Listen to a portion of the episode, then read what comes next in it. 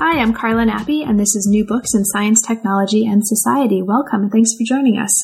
I just spoke with Christopher I. Beckwith about his new book, Warriors of the Cloisters The Central Asian Origins of Science in the Medieval World, and that came out with Princeton University Press in 2012.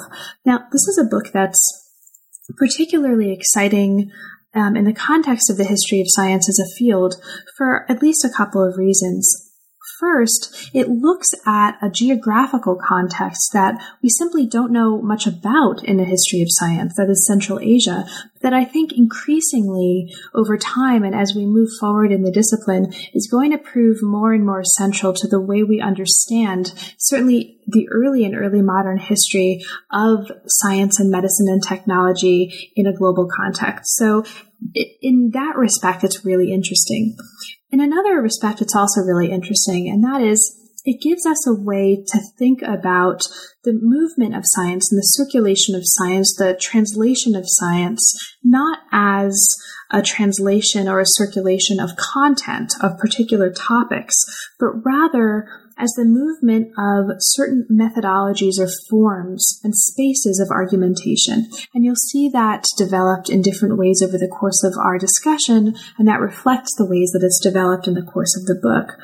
Now, over the course of the conversation, we talked about a number of things that come up in the book, um, including the possible future directions of incorporating an attention to different forms of law to the development of science, including kind of opportunities to look at the potential ramifications for the history of science of moments like the Crusades. There are lots of points that emerge from the conversation and that certainly emerge from the book that really are potentially generative of a lot of further scholarship beyond the book itself. And so it's a very rich project. And I think it's a project that is particularly uh, or a particularly important contribution in the spaces that it opens up for future scholars to work on as well. It was really interesting to talk with Chris, and I hope you enjoy.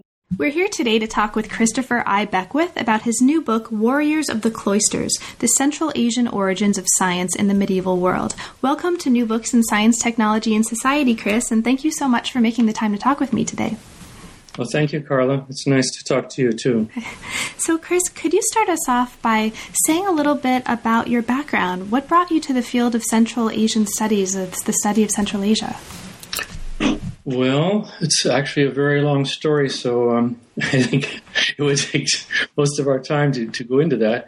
But I guess the short uh, version is that when I was in between, um, I'd, begun graduate school, I think, already uh, in Chinese literature. And I had come back from uh, Taiwan where I was studying, and I read a book that my mother had from the library um, about a Russian explorer who had been in Central Asia in, I think, the 19th century, and his discovery of I think it's the uh, it's a fictionalized version of the man who discovered Harahoto, a city in Inner Mongolia, um, deserted, um, abandoned city, and uh, manuscripts were found there, and everything. It was a it was a very interesting story, and it was written in a fascinating way, and and I think that got me interested for the first time in Central Asia as such, and I had been interested in um, Tibetan Tibetan things a little bit before because when I was in high school, I read some books about Tibet. But um, uh, I guess that's really where the Central Asian studies thing started. Although my interest, um, when I started doing Central Asia, it just didn't follow up that early, that early uh, interest in the sort of archaeological things or the Harahoto for that matter, but other things. But anyhow, that's how I got into it. It's just because I read somebody's book and it was a good book. It was called Kukushkin. That's the name of the book. Kukushkin. Kukushkin. Yeah, I don't remember the author or anything else. I'm going to write that down. So, what kind? I mean, Central Asian studies, um, and just knowing this a little bit from starting to work a little bit in this field and teaching this subject, there's a very particular skill set that's involved in doing work um, in this field in, in, terms of language training and other kinds of training, what kind mm-hmm. of training um, did you have uh, in order to prepare you to do this kind of work? And especially for perhaps listeners who might be interested in this field but who might not know kind of where to start to prepare themselves for work in this field. Mm. This is a very good question. Uh, and it's a question that I have to deal with all the time with graduate students who are interested in becoming scholars. So I have to tell them pretty much the answer. So I can tell you pretty straightforward. Um, what I found out while um, uh, working on I was a, a Tibetan ma- major uh, at the time for my doctorate, and I was also, but I was also doing other fields of Central Asia and Central Eurasia. So I had uh, three different fields basically, and um, so uh, I discovered that uh, in order, to, I became interested in Old Tibetan, and Old Tibetan was a language, a written language that is um, uh, the materials date from the very end of the seventh century um, to um, the cutoff date depends on, on different people's interpretations, maybe around 1000 AD. Um, and so I was working on this uh, language with my uh, professor, and um, I got more and more interested in the topic of some of the, the documents. I had been mainly interested in the language, and um, I got interested in the topic. Some of the, the texts we were reading were just fascinating, the Old Tibetan Annals and the Old Tibetan Chronicle, especially. And um, uh, so I discovered that in order to find out more about the period and the history that these things, uh, these texts were talking about, uh, well, I already had studied Chinese and was able to read the, the classical uh, Chinese histories that were relevant to it. So that was that's the most important uh, language for that particular period in history. But um, but there were others uh, which I partly worked on. I learned some Arabic, and I realized that I needed to brush up my Arabic and and um, to do this period and that area. Um, and there are other languages uh, which, um, uh, like I'd studied some Turkish, but I needed to learn some Old Turkic, so I took uh, an Old Turkic class, and um, and there are other languages for which there aren't any narrative historical accounts. So I, I focused from my uh, original, my early work after my, my doctorate uh, on this uh, this topic of the Tibetan Empire in Central Asia. That was the topic of my and the title of my first book um, on this uh, period and that area. And uh, in order to do that, when I needed to do uh, Old Tibetan and classical Chinese and classical Arabic and Old Turkic, and um, there are other things that are, you know, documentary sources uh, um, like. Um, oh, letters and uh, legal documents, things like that, that sort of thing, which uh, is it's very important for giving you a, uh, giving us a fuller picture and, and more complete picture of the, cultures back then. but um, but for my particular topic, um, you know, I decided that I wasn't going to do that, and so that meant I didn't really need to learn Sogdian, and I wanted to learn Sogdian desperately, and couldn't manage to get my professor who knew Sogdian. I couldn't get him to teach me um, for one reason or another. But um, anyhow, uh, and there are other things which would have been useful. Uh, for example, this is an area of Buddhist culture at that time, so um, all those area, all the entire area was was Buddhist or, or was adopting Buddhism, um, and so of course the knowledge of Sanskrit, uh, other Indic languages would have been great, and I really did uh, want to to learn it, but I never just had the chance. Somehow, I had two weeks of Sanskrit, but it's not necessary for writing the narrative history. What I did for that book, it wasn't necessary, but it certainly would have helped to be an Indologist as well as a sinologist and Tibetologist and all the other ologists that you need to do to be in order to do that topic in that area. And that's the case with uh, any period. And I tell the students that, uh, that you have to first decide kind of what period you're, you're going to do. And also, Central Eurasia is kind of a big area. And so, if you're further to the east, closer to China, well, you obviously have to know Chinese. And depending on what you're doing, you might need to pick up Japanese as well to be able to read the secondary scholarship. Mm-hmm. Uh, and if you're further to the west, closer to Europe, uh, well, then uh, of course you need to know Greek uh, and probably Latin as well, but mainly Greek to be able to read a lot of the literature, a lot of the sources, which are only in Greek for the early period, if you're doing the early period, up until um, basically up until the end of the the Byzantine Empire. So Greek remains an important language, and uh, of course Persian as well, depending on the period. Later on, New Persian comes in around about uh, 10th century AD, and you have historical sources in Persian. There are almost none before that.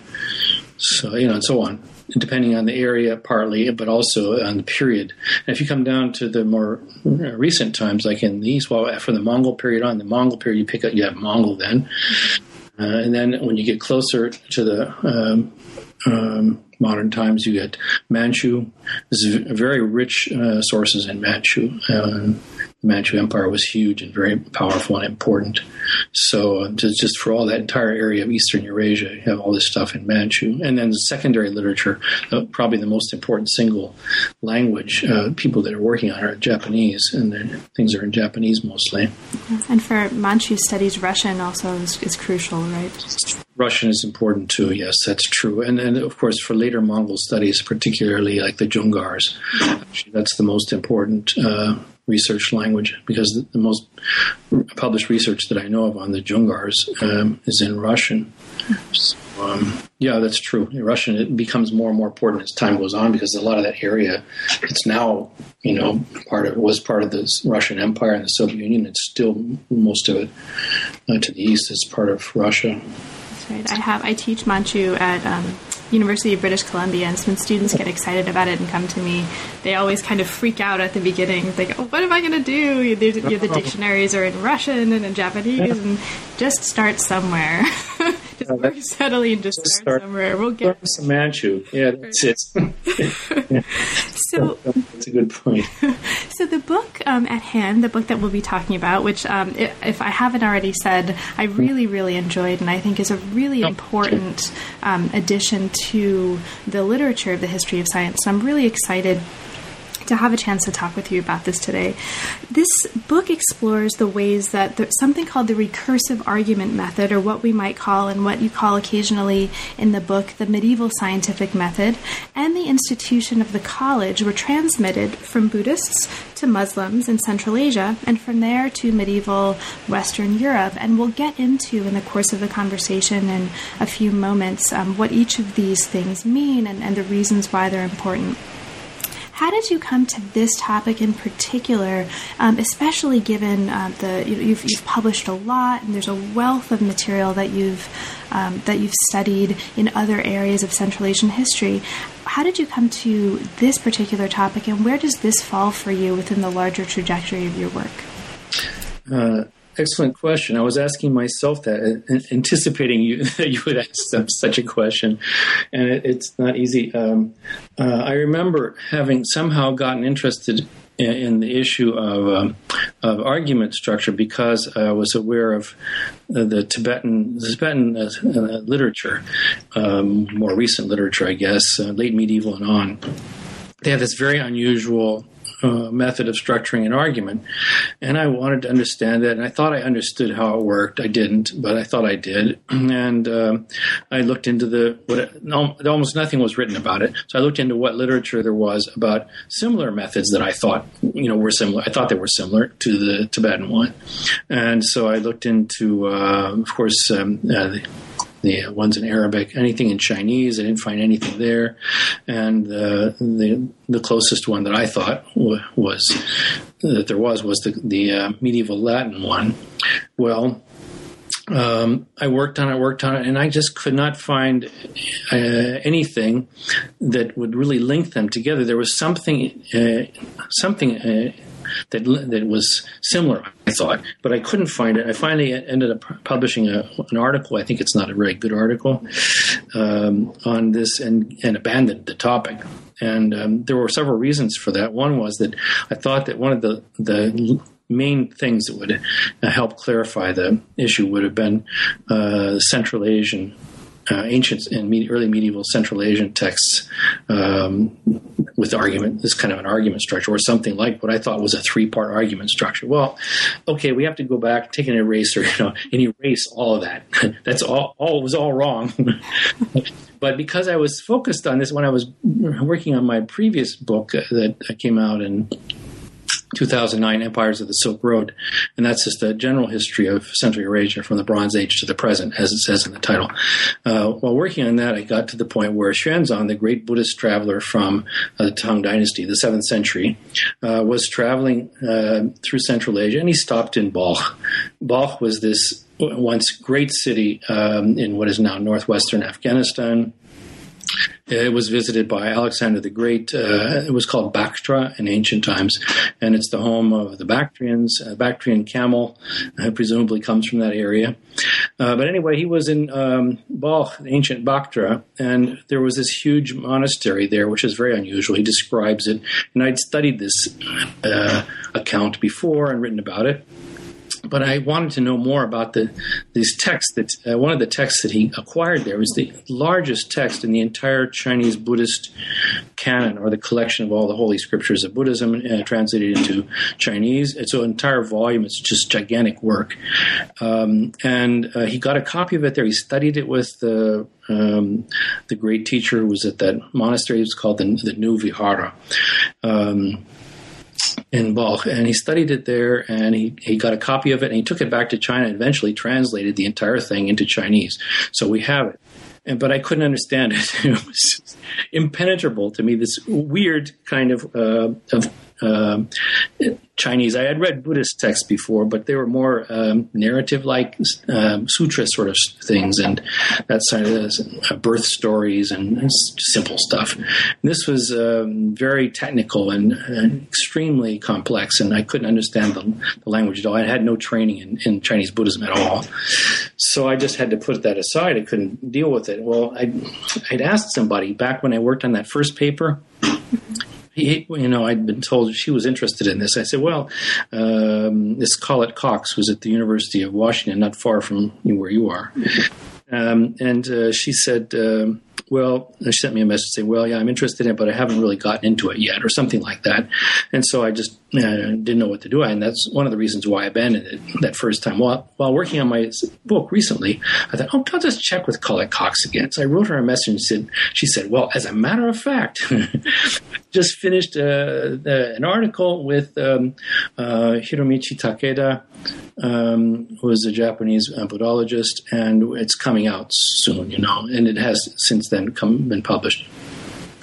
And she sent me a pre-publication copy, and I opened it up and I, you know, started reading this PDF, and oh, there it was. You know, it's exactly what I was looking for. It's this argument, fantastic argument structure, and it was similar to the European one and nothing like the, the Tibetan one. Well, I thought it still thought at that time that the Tibetan one was like it, but I, I just couldn't understand why the Tibetan one seemed at the same time so different. I just couldn't make the match. But uh, and somehow at that approximately that time happened because I was working um, on the general history and dealing with the Arabs and the rise of Islam and, and the development of science in Central Asia in the early Middle Ages and High Middle Ages, and uh, so I was reading about Avicenna and things like that, and I just looked. I thought, well, I'll just look into Avicenna's, you know, one of his books and check the translation. Of course, it's it's uh, again very complicated, uh, highly technical, uh, philosophical, like uh, or scientific uh, um, language, which I was not accustomed to reading. I've read historical narrative texts. That's what I did in Arabic up until then, geography and things like that. So I got uh, some translations, French and English translations of some of things, his metaphysics, and that's what I started with, I think. And just by luck, I chose the metaphysics, as a matter of fact because bang, there it was. I saw it. And I, had, I don't know how I didn't see that before. Never thought of it, but there it was. And um, this fine scholar of medieval and Islamic studies, who I'd been inspired by when I worked on my first article on it, um, I went back and looked through his book again, and and I thought that okay, I thought his points. I still thought his point, basic point, was right that there was a connection, but he didn't demonstrated. And so here I found the thing that he, he hadn't been able to point out and show an actual example of it. And this was translated into Latin in the uh, middle of the 12th century. so, bam, you know, I like solved two or three problems in, in my mind uh, all at once. And I thought, oh, this is great. You know, I have to find out more about this. So I just plunged into it and then went through this era. I looked through the Arabic stuff. I tried finding more examples, and I found more things by Avicenna.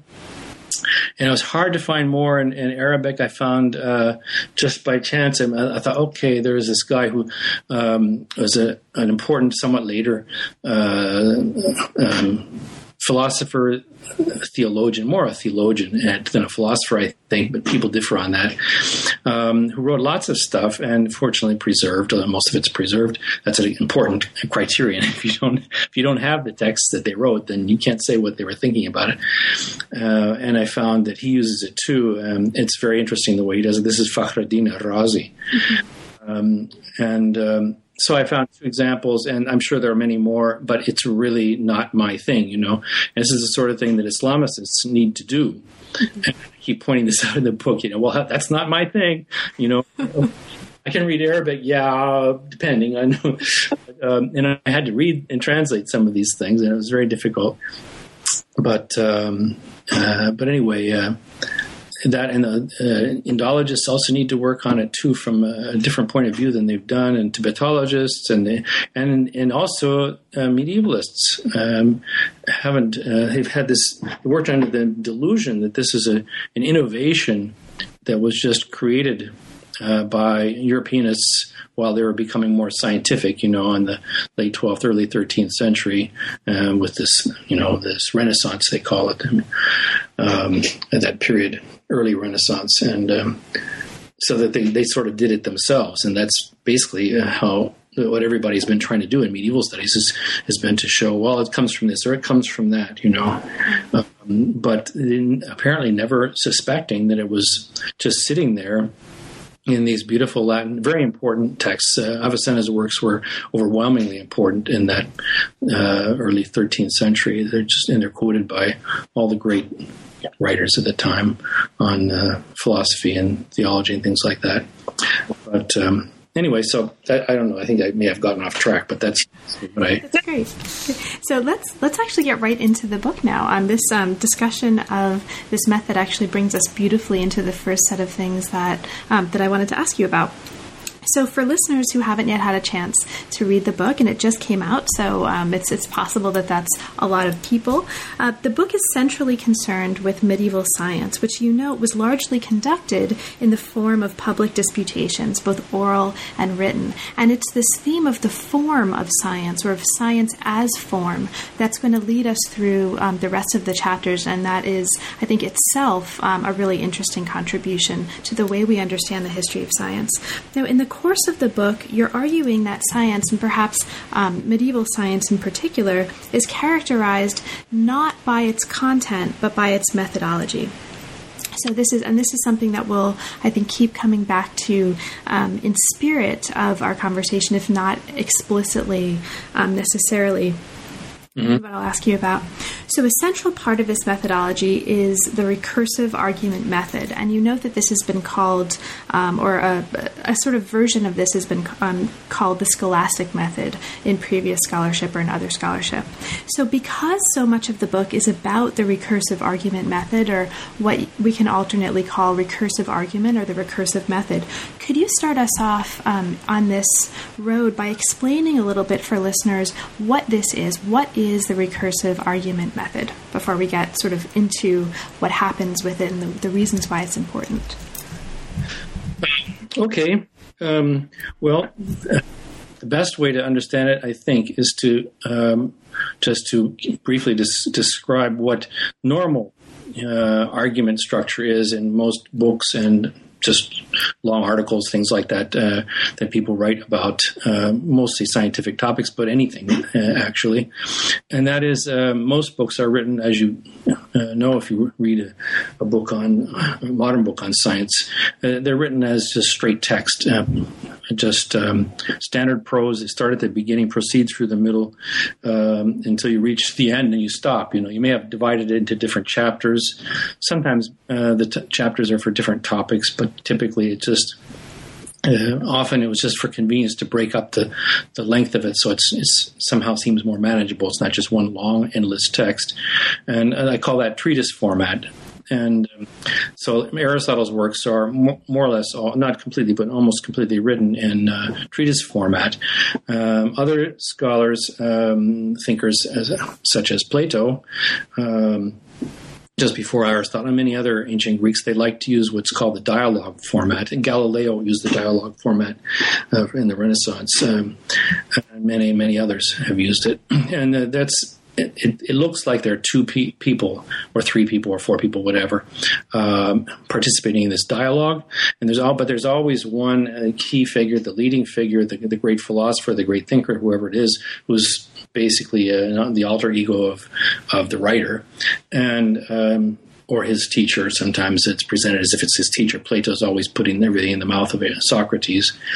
Um, but in any case, and then the other people are just there to kind of keep this, the keep the story going and, and to ask questions and to to uh, uh, prod the main character into saying something. So it, it looks like it's an A B A B or A B A C A, you know, whatever structure. But in fact, those B's and C's, uh, the other people, are just there uh, for decoration, kindly, and to make it more more interesting, I suppose, to read. I mean, I love reading Plato when I was in high school. I read complete works of Plato just because I liked his style. I'm not sure how much I understood of what he was saying. Um, but um, it's basically a, um, a, treatise style. It's a treatise style, but it's a treatise uh, argument in structure. So it, it, doesn't. It's not really fundamentally different. The thing about the recursive argument method, um, which was once upon a time was known pretty clearly to most people as a scholastic method, but it's that meaning, and that term no longer has much meaning for most people now.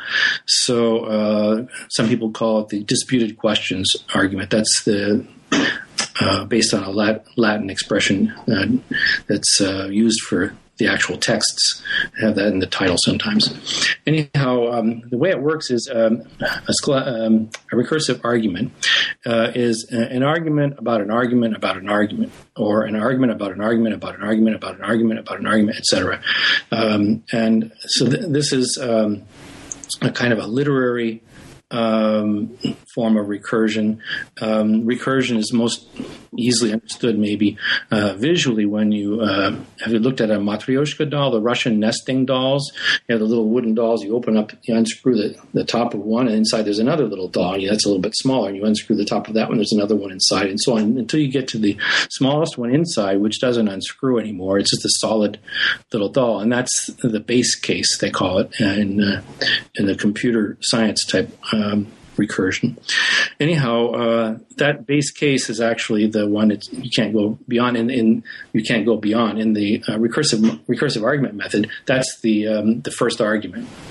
So it's it seems to be structured in reverse order in the recursive argument method. So you give it uh, the basic argument, the main topic, which is uh, uh, usually uh, given as a as a question, um, and uh, so it is asked whether or not you know um, the sun was around uh, the moon, or the moon goes around the sun, or the earth goes around the moon, or the earth goes around the sun, something like this. You know, it's asked whether X, Y, or Z, and then um, and uh, then this, the second part will be um, uh, arguments that have been made about this argument. So this is actually uh, this whether it is such and such a thing is in fact an argument. So uh, then you ask questions, uh, or people have asked questions about it, and if not enough people have asked questions, or you think of some that haven't been asked, you add those into the, the whole list. You make a list of these, uh, typically a list. It, it can only it, it, doesn't have to be more than one actually. So in fact, the first section can have just after the main uh, argument. The first one can have just one. It can be just one argument. It's possible, and there are examples of it. I give one in the book, um, but um, typically it's a list, and that's one of the distinctive things about the recursive argument method is that these the, these two main subsections are lists. Anyway, you give uh, so Aristotle says this. Plato says that uh, Galileo says this, you know, uh, Einstein says that, and all the different uh, views, you list them there. And then you put uh, an author's view comes in there, and you say, well, okay, this is in the medieval European one, the author's view usually comes in the middle. In the Arabic view, usually comes first. Oftentimes it's it's in two or three different places in the whole argument. Uh, but anyway, in the, so medieval European one, then in the middle there's the um, author's view. Author says, well, uh, I think such and such, you know, and usually there are two uh, opposing and pro and con views, or two types of or sets of, of views within that first group, and the author follows all pro or con, gives his own view about it. Then you go back to that first list, uh, which I call sub-arguments. Uh, in Latin, they call them quaestiunculae, the the little uh, little questions. Uh, cute little ones. but so then, uh, after the author's view, then you have the uh, you go back to these uh, sub arguments, the first one, and you you repeat them in the same order with the same num- sometimes numbered with numbers, and you say, as for the first one, you know, uh, this is uh, correct because of such and such. Uh, that, that's fine. We, we agree with that. The second one, you know, uh, is correct. The third one we think is wrong, and the fourth one's wrong, and so on. And they're usually organized in sets. so all pro is in one group, and then all con is another group. And typically the answers um, um, in the most famous medieval uh, works, not all of them, but they typically they eliminate, uh, they don't respond to ones that they agree with. In other words, they don't, if they agree with uh, one of the pro views or the, the con views in, in, the first group, then they don't answer that in the second group. Uh, but in, in a full, really full uh, argument, which we have sometimes, then they, they respond to all of them and they'll say, I agree with this one, I disagree with that one, and so on. So you go through the entire list again. So one, two, three, four, five, six, you know, however many there are. Sometimes they're quite long lists. And, and that's the end. So what it is, in fact, is if you, um, you have um, if you do it in the order in which it appears in the in the European uh, system, and also in, uh, by the way, in, um, in the Arabic system, uh, you start off with an, it's an argument which is disputed by an argument or arguments, which is disputed, and those arguments are disputed by uh, argument or arguments. Okay, so it's again, it's it's an argument about an argument about an argument, or arguments about arguments about an argument, and those arguments are in a, uh, a numbered list, and not necessarily uh, explicitly numbered, but they're always in the same same order. Uh, sometimes they, they screw them up. Uh, sometimes they get they get confused. I think and put them in the wrong order, but but the intention was to put them all in the right order. So, um, Thank yeah, you. Perfect. Perfect. Perfect. Um, so as you mentioned in the book, you, this is a method that can be used across topics or fields. So the important thing is not necessarily what is being said or disputed, but rather the way it's being said or disputed. And as um, we get further into the book, what becomes clear is that this is, if not the only component of what creates the conditions for something that you later describe, and, and, we'll talk about this later, as a fully developed or a full scientific culture, it's certainly a crucial, one of the crucial components of the development of, um, of this particular state in the history of science. Okay, so you mentioned um, in your description of this recursive argument method the importance of, or you mentioned numbering. And numbering and the importance of numbering comes up um, at various points throughout the book, but one of the places it comes up is in a discussion of the fondness of Buddhist writers for numbered sets. Now, this brings us to one of um, the next really interesting parts of the argument and parts of what you're showing in the book, which is that the recursive method developed first among Central Asian Buddhist scholars who developed it in order to disprove the beliefs of other Buddhist sects. And this is elaborated at length in Chapter 4. Can you talk a little bit um, at this point about the importance of this Buddhist context in developing the recursive method and sort of what what this means for your larger argument. And I think I, am asking you to talk about this um, for many reasons, but in part because I think the um, the history of science more more broadly or more globally um, really could use more attention, I think, to the importance of and the role of Buddhist texts and Buddhist scholars and Buddhist practices in developing the history of science. So I think this is a particularly interesting part of the book. And um, if you wouldn't mind, I'd love for you to, to say a little bit about that. Okay.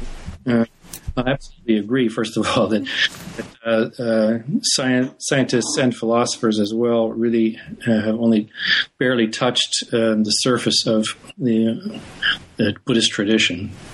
Uh, there's so much there, and one my current work book that I'm working on is is directly involved with that. So I, we can meet that later.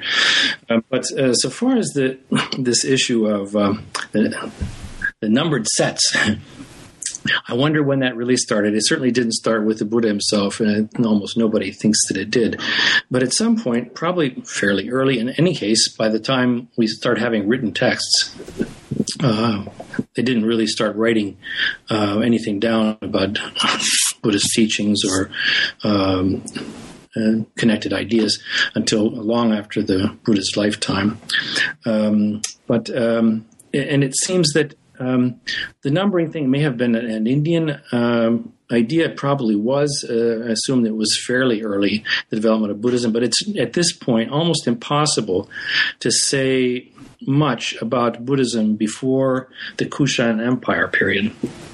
That was between uh, the late uh, well, around about the AD-BC divide. That's when it begins, and it lasts for a couple of centuries, um, and a little bit before the Shaka period as well.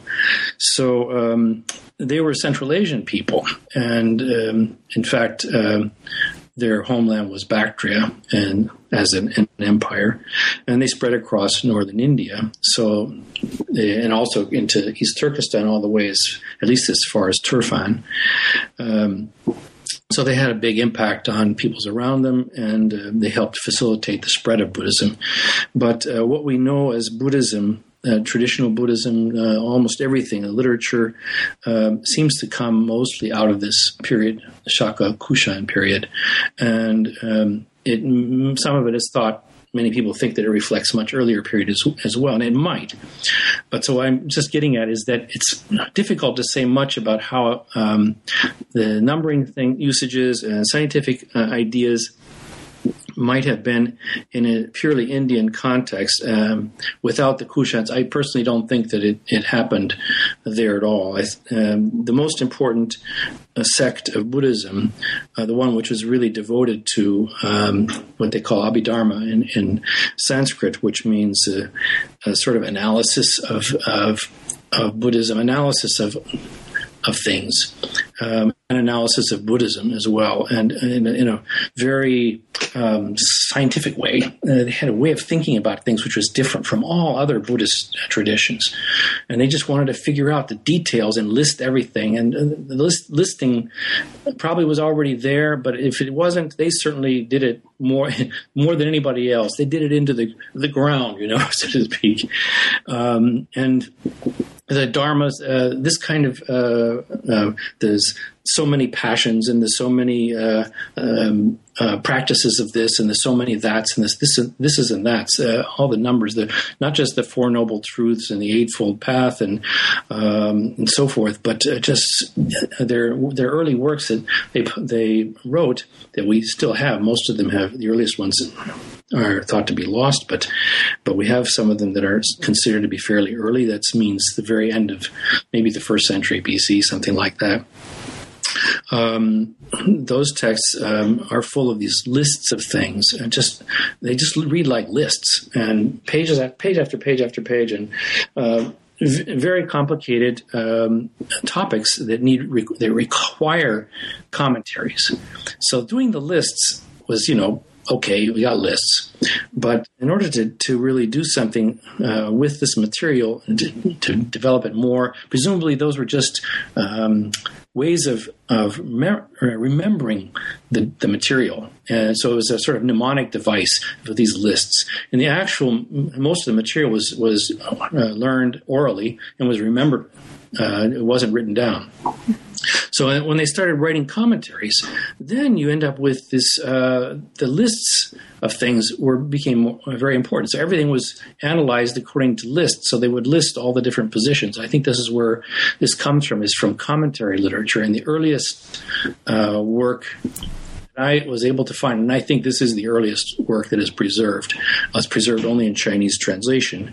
Is called the Ashtagrantha, the the uh, eight limbed um, that's what it means. That's one of the reconstructions of it, actually. Uh, there another reconstruction which means something entirely different. But um, this text um, is, just consists of these uh, lists of um, uh, attempts to clarify different points of the Dharma, the, the Buddhist teaching, and lists of them and uh, lists of positions. You know, so many that would be 10, 15, 20 uh, arguments uh, about one thing. And then they'll turn around and then they'll just list them all again and then argue against them, you know, or argue for or against them. So um, it's the guts of the recursive argument method. Uh, it just, I think, developed out of this commentary literature. But uh, I think if he hadn't had this predilection for listing and uh, numbering the lists as well, it wouldn't have developed the way it did. Uh, but this is just my suspicion. And uh, so far as I know, nobody has studied this. I'm sure that there are some Chinese and Japanese scholars uh, who specialize in arcane Buddhist texts that they've looked at this work, and possibly they've even written things on it. But I wasn't successful in finding out uh, anything more. I'm, I'm too far away from that field. So so I can't tell you a whole lot more. I just it's something that's really a big desideratum. I think that's something that needs to be done. Oh, that's great, and and I think it is it signals in the book um, a space for. Uh, much much more work, hopefully by other other people to, to come in and develop this this point of importance of Buddhist materials to the history of science. So I think even even if the book just stopped there, it would be a really great contribution. But it doesn't stop there. And one of the other things that comes in to this um, set of arguments that you're making as we come to uh, the later chapters and the sort of larger implications of this for understanding uh, sort of global patterns of history of science is um, so in addition to the recursive method, there, the other major development that you explore is that of the college which appeared at the same time in Western Europe as about the same time, as you say here, as recursive argument. So let's talk about that for a bit before we bring these strands together. So, first of all, what is the structure of the college as you mean it here? Because it's actually quite distinct from what we typically think of as sort of a college, um, and using air quotes here, in the context of a modern college or university. So, what do you mean by college here? Yeah. Okay. Um, well, actually, um, what I mean by college there is is the, the traditional sense of college in English. Um, when you, um, if you're familiar with, uh, you may not be familiar with, but if, if one were familiar with the English system uh, in the old universities, Oxford and Cambridge in particular, and but some of the others as well. I think most of them have colleges. Uh, the university uh, is a sort of a superstructure uh, corporation, and that was the medieval system, which has sort of been preserved, especially at Oxford and Cambridge. Um, and the colleges were uh, each. There are many, many colleges. Um, they were founded by different donors who uh, um, make a made a bequest uh, to the, a number of scholars, and it's a it's a inalienable. Well, it's, I don't know if, I don't know if it's inalienable, but anyway, it's a, a, a tax free um, donation um, to uh, establish and fund uh, a college, which would be uh, which is a um, um an institution that ha- that paid for students, uh, a small number of students, usually just uh, you know a dozen, two dozen, something like that, typically, uh, and a master, sometimes uh, more than one master, uh, a library, and some and so on. Um, by the time it got to England, it, it was certainly a building. Um, the first one that we know in Western Europe was in, was uh, established in Paris in um, the um, uh, late 11th, 12th uh, century. Um, it they first had quarters in, in, an existing building, but a couple of decades later, they had gotten their own uh, their own building. So this is normal that they had their own building. They owned the building. So they, this uh, uh, college foundation, you might call it, um, Pious Foundation. Um, it um, they owned the, the building. They they had uh, a fund of money to pay for the students and the and the teachers and and food and drink and so on. Uh, so the, all the basics. Uh, it was. Um, kind of a self uh, enclosed, or was it uh, um, all included, all inclusive sort of package, and um, um, like a, um, a mini a miniature version, you might say, of, of, one of our universities or colleges, a very, very small one. um, and um, but once you've started getting more of those, then uh, you you have a, a, more of a uh, what is it? Um, uh, enough scholars that uh, besides students that you can have an academic community you might say a scholastic community where people have dis- disputations with each other as well as training the students how to do it. Because this is one of the, the main things that they did. The way, one of the main methods of education uh, in those colleges. And this goes right back to, of course, the European one. I'm talking about the European one, but it's the same. It was the same in the medieval uh, and classical Arabic ones, the madrasas. Uh, not what the word is used to mean today in some places in the Islamic world. Um, and uh, then uh, the Buddhist ones that they simply modified it and made it Islamic after the Central Asia converted to Islam. So they were doing the same thing. They were arguing and disputing these dis- disputations. That's how most of the education was done orally. Um, and but they had a small library. Sometimes they had a big library if it was a big madrasa or a big vihara. The Buddhist ones were called viharas.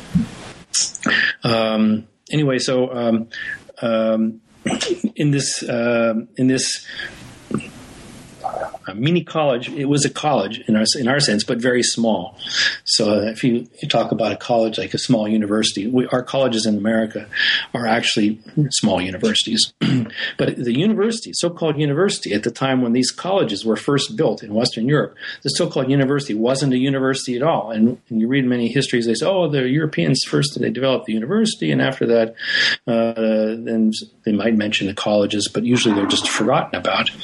And I so I was was very puzzled when I was working on this and had to read a lot of literature about history of education, educational institutions in Western Europe, and it's uh, pretty well understood in the specialist literature that the college was a very important new thing that just appears uh, in the late 12th century, and they started building them one after the other. It was a very good idea, um, and it, the university itself was a, a, like, like, a trade union. It was nothing like what we call a university. Nothing like it. it had the only thing they had uh, that's similar to our university is that they had the right to uh, or the power to license give people a license to teach. So, in other words, hand out degrees, and that was it. And it was uh, a group of scholars and included the students as well.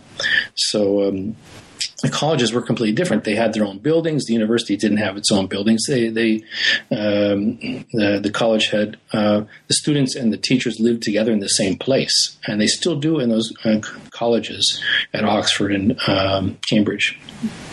So, uh, and in Central Asia, the the building itself took on a special form in antiquity, a Buddhist uh, design of a college, and this was spread by the Kushans uh, in various directions, and it continued to develop in Central Asia until just before Islam. It developed the form exactly the form of the classic madrasa, the Islamic college, which you know continued the early Buddhist one, but simply as an Islamic institution, they're identical and uh, very special architectural form. It's very interesting.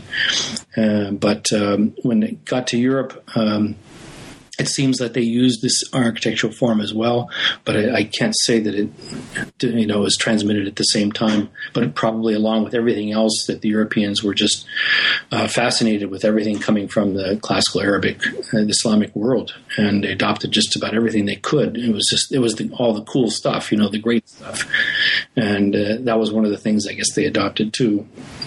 But, I'll um, I'll mention also here that you, you've just uh, mention the the importance of the architectural forms here, and I'll just kind of signal for listeners who are interested in uh, history of architecture, history of archaeology as well. There's a really interesting moment in that discussion where you're um, engaging these different, I mean, these kinds of forms of evidence that we don't often see incorporated into history of science arguments in a really, really interesting way. So I particularly like this discussion um, for all kinds of reasons, but in, including the the really, I think, expert weaving together of very different forms of evidence to come up with this the, um, this argument structure. Yeah. Okay. That that's one of those many things that need to be studied in Western European things. I couldn't find any. I'm sh- maybe there is something out there, but I looked and could not find any um, professional studies of the, the, early history of the cloister. Uh, these things are called cloisters, and you, if you go to the Metropolitan Museum of Art, a branch of it. Um, in New York. It's, uh, it's outside the middle of the city. I think it's not in the middle of the city, but there's this this part of it called the cloisters, mm-hmm. and all these beautiful medieval cloisters from monasteries, I think, which were dismantled and brought. Some rich man donated them, dismantled and brought to the United States and set up there. And you can go walk around the uh, cloister and see how it is if you happen to be in New York. was a um, when I was a kid, my parents used to take me to the cloisters, and I used to steal the oranges off all those beautiful, fragrant orange trees that they have around, and take them home and get yelled at. You can't eat those. Stop you stealing all the oranges. But anyway, I digress. Um, so that's that discussion is really, um, really, really interesting. And once we get to that point where you're showing that rather than understanding the college as emerging independently in Western Europe, once we understand that it actually came from the Vihara of Central Asia via um, the Islamic madrasa, an entire chapter of the book is devoted to explicating when, where, and how Muslims adopted these two elements that we've been talking about the recursive argument and the college from Central Asia. And so this gets us into a really interesting discussion of Central Asia as an important space for exchange and for um, the kind of exchange that I think we don't really understand um, fully yet, right? Which is a space for something we might call scientific exchange, or we might not call it scientific exchange, and that, you know, depending on how you want to position yourself in the history of science, and we'll also get to that at the end of our discussion, I'm sure. Okay, so you're showing in this chapter and in this section of the book that a lot of the features of classic classical Arabic civilization, kind of broadly construed, actually developed from Central Asian models. Mm-hmm. including um, your you mentioned here a distinctive Islamic version of atomism, which is I think really interesting for historians of science. You also mentioned here that many of the great scholars and scientists of the classical age of Islam were Central Asians, were not Arabs, were not Syrians, or were not Persians. They were actually Central Asians. Um, so I'd, I'd love it if you could talk about that a little bit because that itself was a really pleasant, um, kind of wonderful surprise for me when I was reading through this. Um, well, uh, yeah, it's a good it's a good question, and it's a it's a topic that deserves a whole book, and I believe it's getting one. Uh, there's a, a um, scholar who's um, I cited a paper of his, uh, Fred Starr, um, published a paper a couple of years ago on um, um, on I guess Science in Central Asia or something like that. I've forgotten the title, uh, but uh, and it was designed to be read by you know popular audience. Um, but it's very interesting. He, he put his finger on um, a lot of the, the key points, and um, he does uh, make the mistake of calling a lot of these people Persians or, or whatever instead of Central Asians, and, and there basically weren't any Persians, uh, maybe one or two uh, in the early period and the period of developmental period, uh, most of the, great scholars um, came from uh, Central Asia and, very often quite far out, like Khwarezm, which is up there by the Aral Sea, um, or uh, anyway, uh, on the edges of it, you might say. So area of what is um, what was already becoming uh, Turkestan. It wasn't completely yet, but their Turkic peoples had been migrating in that area for some time.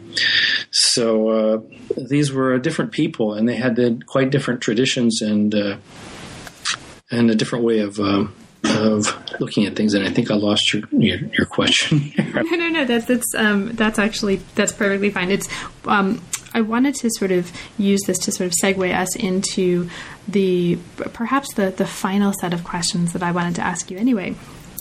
So, um, but I'll just mention very um, briefly one of the writers that you talk about in um, in discussing the importance of Central Asians to um, sort of the history of scholarship and the history of science was um, Ibn Sina or Avicenna. And one of the really interesting things that comes out of this that I won't I won't ask you to talk too much or I won't ask you to talk about at all, but I'll just signal um, as one of the really interesting threads in, in the book that comes out perhaps implicitly.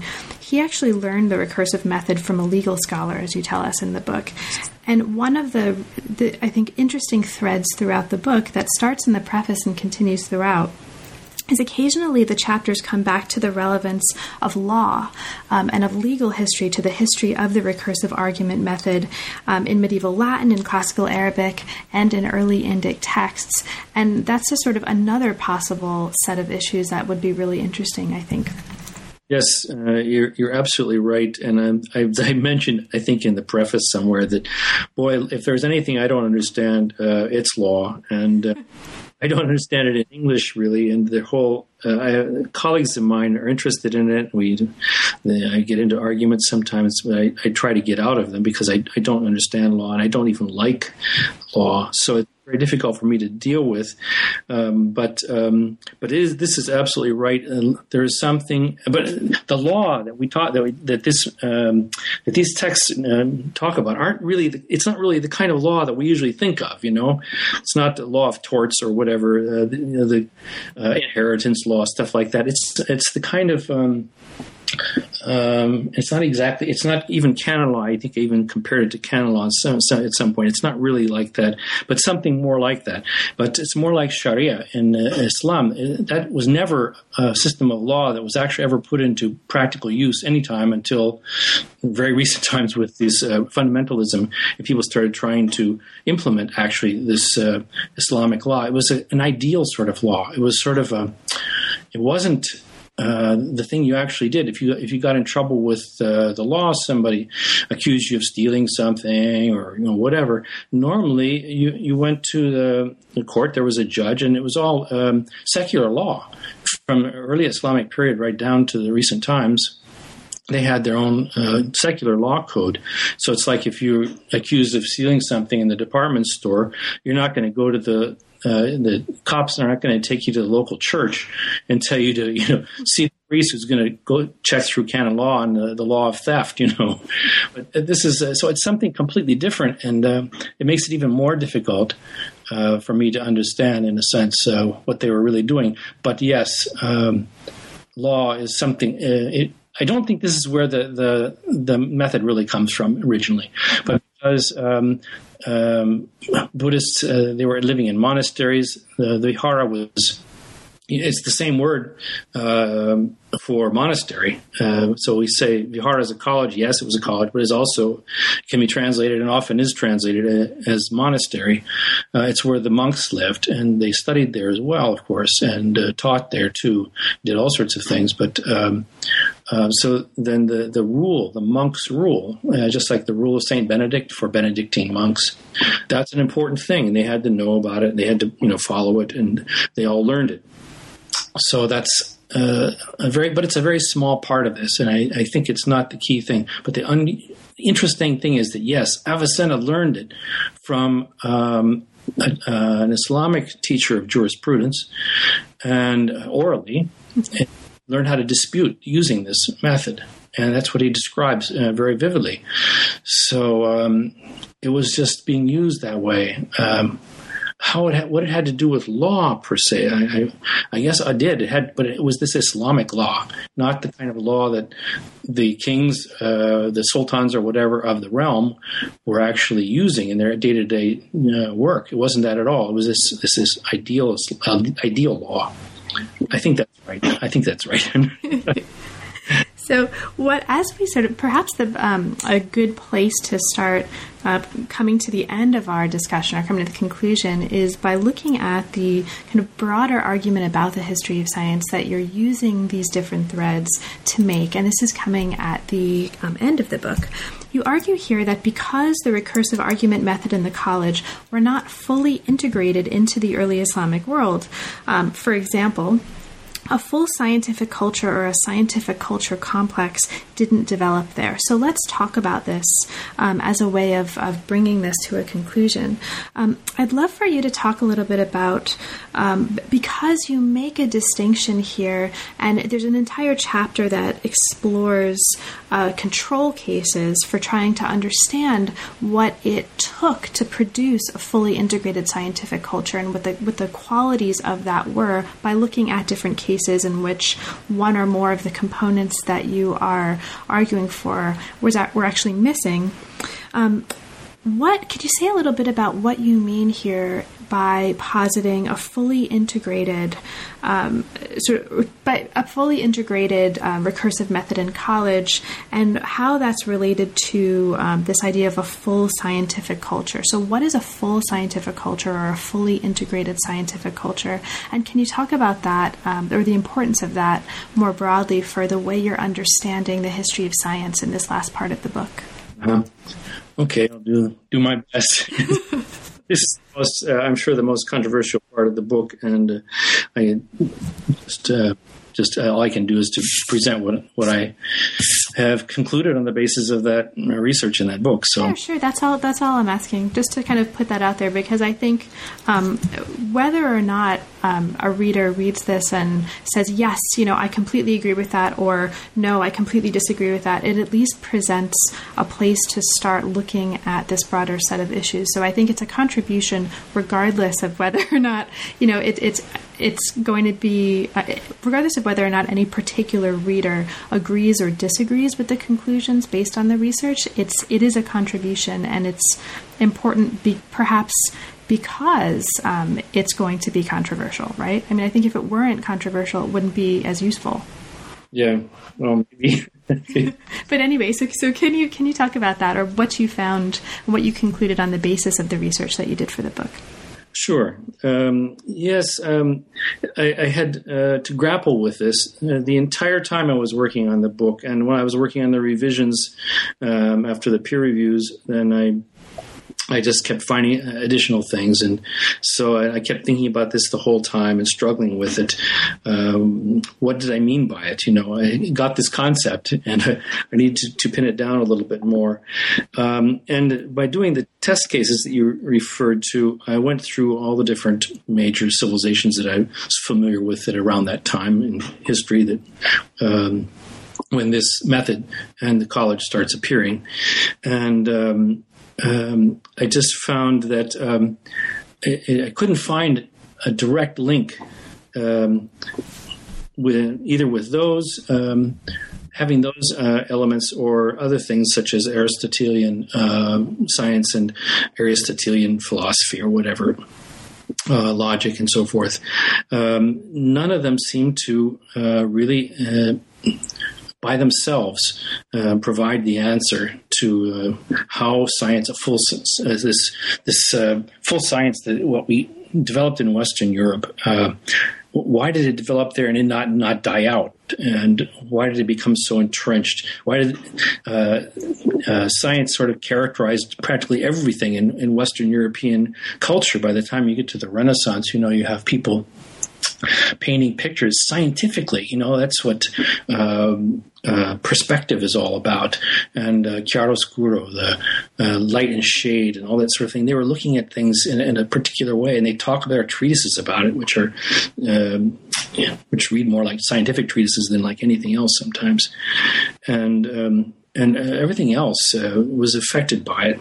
Uh, this way of looking at the world.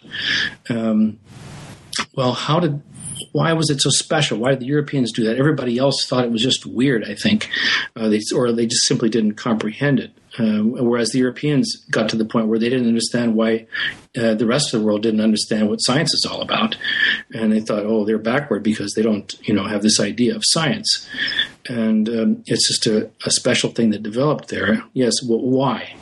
So um, it occurred to me that at some point that okay, I went through all the different test cases like China and India and Tibet and so on, and the Islamic world the Greco-Roman world, the Byzantine Empire, they had the Greeks and Byzantines. They had continuous knowledge of Aristotelian science from the time of Aristotle and his predecessors, and all the way down to the fall of the Byzantine Empire in 1453.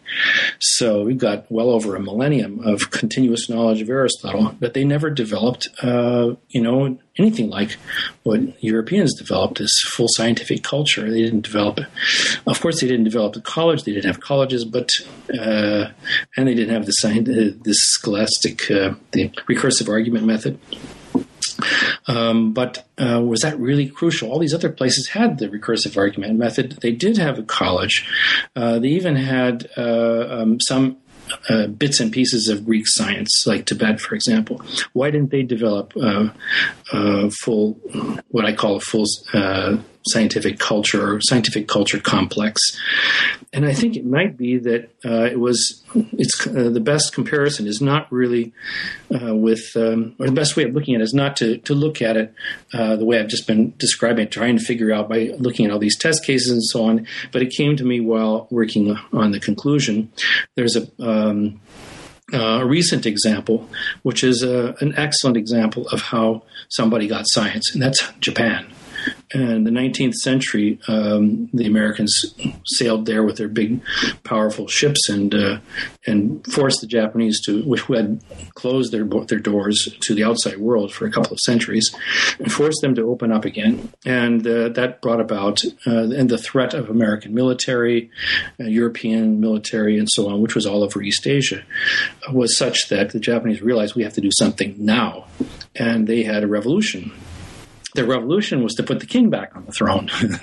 this is not the thing people normally imagine as a revolution, but it was a success. He was a, a, a progressive thinker, the Emperor Meiji, and he just said, "Okay, we've got to copy everything those guys are doing," and so they copied everything Europeans and Americans were doing everything, including the strange clothes, the, the big top hats, you know, look like stovepipes, and and all this stuff, and just basically said, okay, we're not going to be do this old Japanese stuff anymore. We're going to do this stuff, and within a couple of decades, they had uh, adopted and learned the technology, the basic science, and everything else uh, legal system, economy, uh, baseball, all kinds of things uh, were developed within a few decades anyway um, after this revolution. And it was just all imported in en masse, you know, all at once.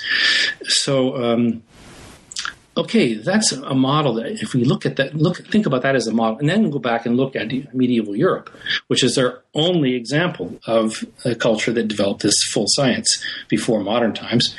Um, and then we see what happened. Well, the Crusades were exactly this kind of an event you know this massive uh, in, in, uh, influx of of culture every everything from uh, poetry and song and dance uh, to science uh, was just you know everything that came from there was great. It was fabulous. I'm sure fashions and everything were just as important as everything else. Uh, but um, and I think this is the, the maybe the reason why it came in all about the same time. And so the college, which had been part of the Islamic uh, civilization, was there, uh, but wasn't being used really for science. Um, but it came over. It was such a good idea Europeans brought that in as well. That's something intellectual. All the intellectual stuff kind of moved into the same sort of um, box. You know, they, there's this uh, category for for educational institution, another one for your your the way you argue, uh, and another one for uh, the kind of uh, uh, topics you like to argue about, and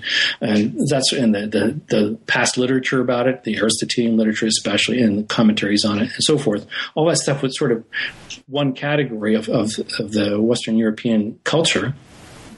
And since it was all one category, and the church supported it uh, a lot, uh, so um, it was successful. And I, I, I guess that's the this is my suspicion, but this is a, a huge topic, and it's something that um, if medievalists don't just all dump on this and say, you know, well, you know, it's uh, it's all wrong. It's not what we think. It's not what we say. You know, I'm, I'm a medievalist too, by the way. Say we, they. You know, I, I shouldn't do that. But anyhow, um, so um, uh, if they just, uh, if medievalists as a whole just say, well, it's we're not interested, we're going to stick to the old ways because that's the traditional gatekeeper way of doing things, um, then unfortunately it you know, won't go anywhere, I think. But um, but I think it needs to be looked at. It needs to be thought about in a different way than has been done before, which has been very piecemeal. So uh, the people doing poetry, for example, well, you know, this uh, Provençal poetry, you know, the troubadours and everything, that was just grew out of a, a Latin poetry. And he's an example. You can see it, you know, and so on and so on and so on. And that's still argued to this day, you know, whereas it was known in the Middle Ages and down to the present is that the people went there, they came back singing these funny songs from, they went on campaign in Spain. Um, came back singing different songs with uh, different kinds of, uh, of, lyrics and everything, and it caught on. It was popular stuff. It was just a part of the culture that you got, and it was, you know, a whole part of that whole package. And I think if we look at it instead of looking at it just piece by piece and say, oh, well, we can always uh, try to find some Aristotelian origin, even though nobody's ever been able to find it, an Aristotelian origin for the recursive argument method, for example. Oh, sure, we can find it in this and that and we explain things away that way. Mm-hmm. If you don't do that and try to look at it a little bit with a wider uh, vision. Mm-hmm. Uh, see what was really going on at this point in history. What was this? It was the Crusades. Hello, you know that was the big event, and everybody was just, you know. Um, involved in them or concerned about them or uh, talking about them. And it lasted for quite a while, and right exactly when this this transmission took place. So that's kind of my. Um, I didn't make it that clear, I think, in the conclusion, but uh, I, I keep thinking about some of these topics after after the book is done. You know. Well, that, yes, that's great. And I, as I, I, prom- I sort of promise, I sort of promise that this will be the last question that I ask you before we wrap up. Um, but one of the things, as we come to the close of the book now, one of the things that you do have in the book after the conclusion is you've included a number of appendices so, as perhaps the final question that I ask you before um, we wrap up, can, is there anything that you'd like to say about the appendices and the ways that they're important to the larger project and the larger um, kind of work that you're doing in the book? Uh, yeah, as a matter of fact, um, well, I, th- I, think the first appendix and uh, the one on the the uh, charter of the Collège de Dix-Huit, which is in uh, which is in Latin, didn't translated. But anyway, I wanted to include that for anybody who might be interested. Uh, those are pretty self-explanatory. Uh, but the the middle appendix on uh, Peter of Poitiers is turned out to be. Um, another topic. Maybe I should have just published that as a separate article, but then you know, I, I somehow it was growing out of the book, and there's part of it uh, that is really directly connected to the book. So I thought, well, I'll just keep it in there and put it in an appendix. But it, it turned out to be rather important because um, there are several people known as Peter of Poitiers, and uh, they lived at around the same time. Actually, there are I, I talk about uh, explicitly. And uh, the question is, uh, which one wrote the uh, uh, the book of sentences? It's called um, that's um, ascribed to the one particular Peter of Poitiers. Um, it turned out that um, the scholarly agreement that it was this one particular guy who wrote this book and he did this and he did that. Well, certainly, I suppose one guy, one Peter of Poitiers, did write an original uh, text, uh, but that seems to have been re- it's known to have been reworked in part um, probably not by him, but by his students. It's possible that he was lived longer than we think, and and he did make some of these changes, but more than likely it was done by some of his students. Uh, so it was rewritten, and he has examples of this recursive argument uh, in it. Um, was pointed out to me by a medievalist colleague. so um, it's very interesting. If if the origin, the supposed date of the book is as uh, believed, it would make his usage the earliest one in Latin after the translations uh, by, of works of Avicenna. Um, but there's so many things wrong with this as the more I worked on it and looked into this particular into the work and also to the the career and uh, life and career of uh, Peter Poitiers, such as it is known, as much as it's known, and the other Peters of Poitiers, um, it became clear that this is the present picture is simply impossible. Um, there's something wrong with the dates. There's something wrong with uh, the text and its attribution. There's something wrong with um, uh, with um, saying that. Uh, the, the particular uh, Peter of Poitiers, uh, who is said to have written the, the work, almost couldn't have written that work even though you know he is the one who was the the master of theology and so on in Paris. Yes, yes, yes. But um, and this is where law comes in again.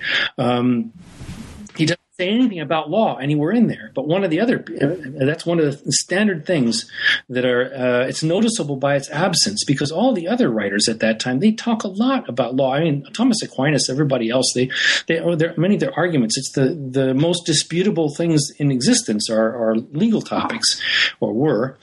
Um, so then people arguing about them the whole time. And why does Peter of Poitiers, the author of this book, not say anything about legal topics? You know, and he's supposed to have been trained in law, according to the people who've written about it. It doesn't make any sense. But there's another Peter, Peter of Poitiers who was a canon uh, lawyer and is exactly the right person to have uh, written about law. So um, that explains that, and then it would say, okay, we can have this uh, this uh, one guy uh, write the text about uh, it's about the arguments and so on, and then he didn't know anything about law, and that's why. But then we have problems with um, separating them out, and if we go back as early as the date that's given for the Peter of Poitiers, who's a, traditionally said to have written the work, the um, uh, the Master of Theology.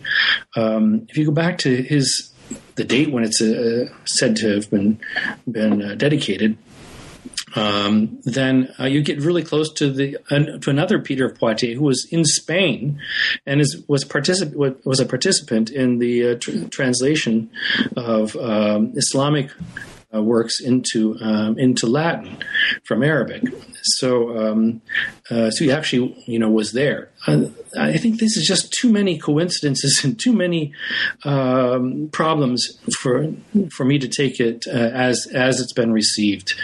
And uh, the more I looked at it, I found okay, everything about it, the attribution, um, almost all the major points, all need to be redone. And then I discovered that um, that the texts themselves they have not been completely edited. Only the first two books of his five books and they didn't do a good addition. I mean, they didn't uh, uh, take into account the supposed 12th century manuscripts, and I, there are 12th century manuscripts, you know. So, and they didn't use them. what what kind of an addition is it? So, um, it's just um, it's astounding. This is something which medievalists, uh, mainstream medievalists, really need to do because the, the chronology of the late 12th century completely is, is almost all hinges hinges upon this date, mm-hmm. supposed date of uh, the Peter Poitiers book of sent- books of sentences, mm-hmm. and um, so this is just uh, uh it, it undoes, you know the the tradition traditional received view, and now it needs to be a new view needs to be put together again. And in order to do that, you're going to have to study and read all this stuff, and do a proper critical edition of his work. And so it's just a huge job. But anyway, I thought I should mention it. It's, it's just a little footnote kind of to this book, but it, it actually in the in the realm of medieval studies, it's a big topic. Well, Chris, thank you so much. Now that we've come to uh, the conclusion of talking about the book, is there anything else about the book that we didn't have a chance to talk about, but that you'd like to point out, especially for listeners perhaps who haven't yet had a chance to read it? Yes, the cover is awesome. the cover is awesome. Yes, the cover is a uh, Renaissance painting. It's beautiful and. Uh, uh, they Princeton uh, University Press, uh, the designers made a really beautiful cover out of it. So uh, you can see it on if you look on the Princeton site or on the Amazon or any of the other sites that have books. I, I, suppose you'll have a picture of it. That's right. We will. We'll have a picture of the cover um, on our site too. So yeah, and, and, the full painting has all kinds of great stuff which got cut off in the, in the detail that they put in. It's like there's some strange birds walking around and all kinds of great stuff. Oh, really? Maybe I'll try to find a, a full version of that. Hmm. Yeah. Great. Well, so now that uh, this book is out, and congratulations again um, on the book, what's next for you? What project is currently inspiring you at the moment? Yeah, well, um, as I most of my other projects, they sort of connected. One, as I suggested, one leads to another, you know. And um, while working on this one, I got interested in uh, in an old topic that I, a topic that I was interested in already in, in college, undergraduate uh, times, and I was interested in. Um, ancient Greek skepticism, which is uh, properly known as Pyrrhonism, uh, the, the, earliest form of it, named after Pyrrho. Pyrrho of Elis was a, a Greek uh, f- philosopher who went to India with Alexander the Great and came back and taught this very unusual, um, radically different form of of thought and. Um, uh, it's, um, I mean, there was nothing like it before that. And there has been some work recently done on Pyrrho, and um, I've done some of it myself. Um, I published an article on on his logic, um, but um, on the, based on the Greek sources. But it's bigger than that. I mean, it's it's f- really connected with contact of of an interpenetration of these um, um, of Hellenistic uh, world, uh, Hellenistic thought, and uh, Central Asian and Indian uh, thought. And um, it, it, really needs. There are people who have worked on it a little bit, but it needs somebody to work on it who is specialized a little bit in that area. I'm not, you know, I'm not sure I'm a specialist in anything anymore, but um, but I, have thought about it for a long time anyway, and I'm interested in it, and um, I'm willing to spend the time to work on this. And it's one of the some of the major source material uh, texts are, are, are in Greek. Mm-hmm. So um, that, and of course, also in uh, early Indic uh, sources. Um, so I've been working on this, and a little bit even in Chinese, actually. So um, it's, uh, I think it's an exciting, um, exciting project, and uh, I haven't got a great title for it yet. I think I have a good main title, but the subtitle is is so long, it's giving me trouble. but yeah, anyhow, something like that. That's my next project. Well, Chris, thank you so much for um, for talking with me about the book today. It's a it's a really important book. It's a really inspiring book, and um, I'm excited to have had the chance to talk to you about it. And best of luck with your current project. Well, thank you very much, and it was nice talking to you, Carla. And uh, best of luck with your series. Thank you.